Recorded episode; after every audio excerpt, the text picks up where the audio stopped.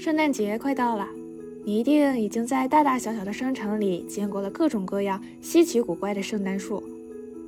美国人过圣诞节，家里也要置办一棵美美的圣诞树，这样在飘着雪的圣诞夜里，伴着噼里啪啦的炉火声响，一家人就可以围坐在圣诞树旁拆礼物、烤棉花糖。去年美国人在圣诞树上的消费就高达30亿美元，这还只算了圣诞树本树，不包括树上眼花缭乱的小挂件。有人买的是塑料圣诞树，而有人必须去当地农场亲手砍一棵真树回家，这才算完成了圣诞节的仪式感。本期嘉宾 Donna 是美国旧金山湾区一家圣诞树农场的主人。半个世纪前，这里还没有那么多的科技大厂，大半个硅谷都还在种杏树。Donna 的父亲面临自家果园效益不佳，选择了曲线救国，改种了松树和杉树，农场也就成了圣诞树的大本营。如今，那些农场的老主顾不仅保存着上世纪的购树发票，还带着自己的孙子或曾孙来农场挑选新一年的圣诞树。种一棵圣诞树需要多久？如何以正确的姿势砍树，并安全地把树栽回家？圣诞树的由来是什么？我们又为什么这么爱它？本期节目还有视频版，欢迎你在 B 站、YouTube、小红书上搜索1001夜收看。夜是英文单词 YEAH 这个夜。希望这漫山遍野的绿能在冬日里给你带来满满的能量和治愈。In this holiday season, we check out the local Christmas trees farm and met its wonderful owner, Donna. From a food orchard to a tree wonderland, this place has been a paradise for nature lovers since the 1970s.Besides getting everyone in the holiday spirit, their trees are big helpers for environment and getting people out into the great outdoors. In this episode, Donna shares expert secrets on finding the perfect tree, cutting it safely, taking it home, and keeping it merry all season long. Plus, she dives into the origin of Christmas trees. So, grab your saw and I'll catch you at the farm.Out. Yeah, wow. So is that a good choice? What was I thinking? Oh, yeah.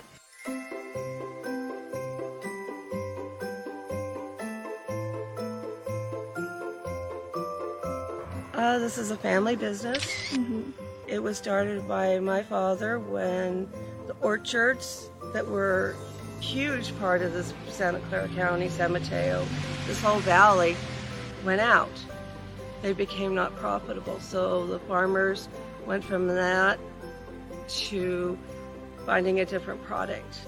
So when the orchards went out, my father planted a bunch of trees. He did the research and planted the trees onto the family farm. Mm-hmm. Took out the orchards, the fruit trees, and then eventually it all went into Christmas trees. At first it was almost a phenomenon.Because when they opened their gates and placed a small ad, there were lines all the way down skyline, because that's where the first one was. It's not like that now anymore. There's tons of ranches up here.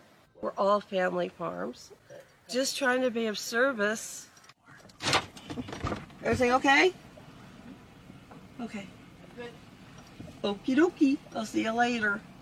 And give a good product and enjoy nature in the season, to try to be as one with it as we can. So how long does it take to grow a Christmas tree, or how long does it take for it to reach the height for sale? It just depends to what kind of tree we're talking about. Monterey pines go faster. You're talking about the 4-year range. Mm-hmm. Scotch pine will take about 6 to 7. White firs can take up to 8.So it really depends on the type of tree. Survival rate from a seedling, if you're planting the first time, isn't bad, but when you're intermixing against tall trees, our survival rate goes down. because of the competition of the root systems. If we do it by stem culture, it takes less time and our survival rate typically is greater if people cut it properly. How do you cut it properly? Well, we give them a saw as they come in the gate. And the main thing is leave some extra branches on the stump after you cut it, so go up a little bit, roughly 2 rows of branches.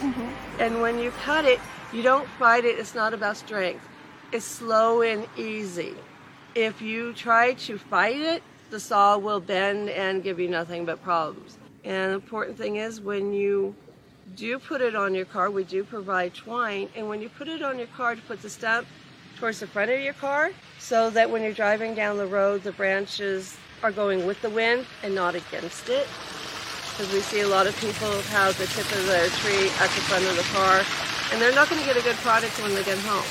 They're not gonna be happy. So we try to tell everybody to turn it around. There's some people that say they can find it in 5 minutes. There's some people that it'll take longer. It all depends what they're looking for. And some people just kind of drive through and never really look and say, we have nothing. Well, there's 50 some acres here. And sometimes the nicer trees are inside. Sometimes the nicer trees are right by their car. I hear a lot of people say, okay, we looked for 3 hours and it was sitting there right beside my car. It was the first one we saw. That happens a lot. But I think they just want the experience of the day of being out and playing and looking and seeing. And as people like stopping in the middle because they think that's more woodsy, going out and being adventurous. But since a lot of those get cut, usually at either the very beginning or at the very end is where the nicer trees are, because people just don't go there. So we try to push them in those 2 directions, try to give them the best trees they can. The best thing I found is to tell people, here's your saw, take a tour, then decide where to park. What feels like the right area for you, because you'll know. Do you have any tips for picking a tree, or it's just a matter of personal preference? Well, definitely personal preference. You're coming out to a farm, so you already know it's farm fresh. There's a lot of things you hear, like, you know, this test where you pull the needles and see if it's fresh. Besides that, what do you like? This is all personal preference. What makes you feel good? But the important thing is, once you get it home, you take that extra ½ an inch off. You stick it in water. You don't put it in front of a window, even though we all love doing that to show off. But if it gets a lot of sun, it's not a good idea, because it'll dry the tree. Don't put it in front of a heat furnace vent or something like that, or on one like I heard somebody do. It'll dry out fast. But if you take that ½ an inch, check the water daily, it'll last for you. But there's a lot of advantages to a fresh tree, not only supporting local farmers and the environment, because there's now recycling everywhere. You know, at the end of the season, you put it on your curb, they take it, they turn it into mulch, so then it comes back to be sold to you. You can put in your gardens to help save water. Trees also clean the air, so keeping the local farms healthy is important. There's not as many of us as there used to be. And besides that, you're supporting local families, and we keep the money in our area. Fake trees, they're an oil-based product. Others usually imported, and they fill up our landfill. So how many trees are there in total on this farm? Do you have like a rough number of that? No. What is your favorite way to decorate a Christmas tree? Basically, I got a lot of collectible ornaments, so usually some lights. And then we pull out all the collectibles that I've started saving since I was a little girl. Plus I got some that were my parents. We had a lot of new ones with my children, and we're adding new ones with my grandchildren. We'll be getting a new one this year because I got an 8-month-old granddaughter, so there'll be some new stuff on the tree this year to celebrate her coming, just like we did with her brother. We have some that's been coming back 40, 50 years. They came as children, they brought their children, and they're bringing their grandchildren. There's some that are bringing their great-grandchildren. There's some that's saying they remember my sons growing up, and now they're seeing my grandchildren run around. We're better well-known than I think, just because they see us running around up here. And they really do appreciate what we do. Some of them have a special checkbook just for bringing it up here. Mm-hmm. And you'll see some people will pull out of their glove compartment stacks of old receipts. Wow. I mean, back to the 60s, because I saw some prices like, man, people would love that. So we do get a lot of repeat customers, and they are family. Our customers are part of the family in a lot of ways, mm-hmm. because without them, we're nothing. You know, they're the ones that really make the magic happen. I'm here off and on all year long, and the magic doesn't start till they start. Some people are coming up to get a tree. Some people are coming up just to share the experience with their family and friends, and mm-hmm. they'll bring their neighbors. It's hard to say how many other people come. I mean, mm-hmm. we've had parties up to 20, 30 cars, mm-hmm. and maybe only 5 or 10 of them will get a tree, but that's okay. Origin? I believe the first Christmas tree was German tradition. They would cut it in the forest and bring it in, and there's some legend to it about luck or something, and it's really, really interesting. But a lot of the traditions that we do here in the United States has a German origin. Each country does it differently, and that's something also to be celebrated. Mm-hmm. And it's not just the countries, it's the different people, different families have different traditions, different ideas.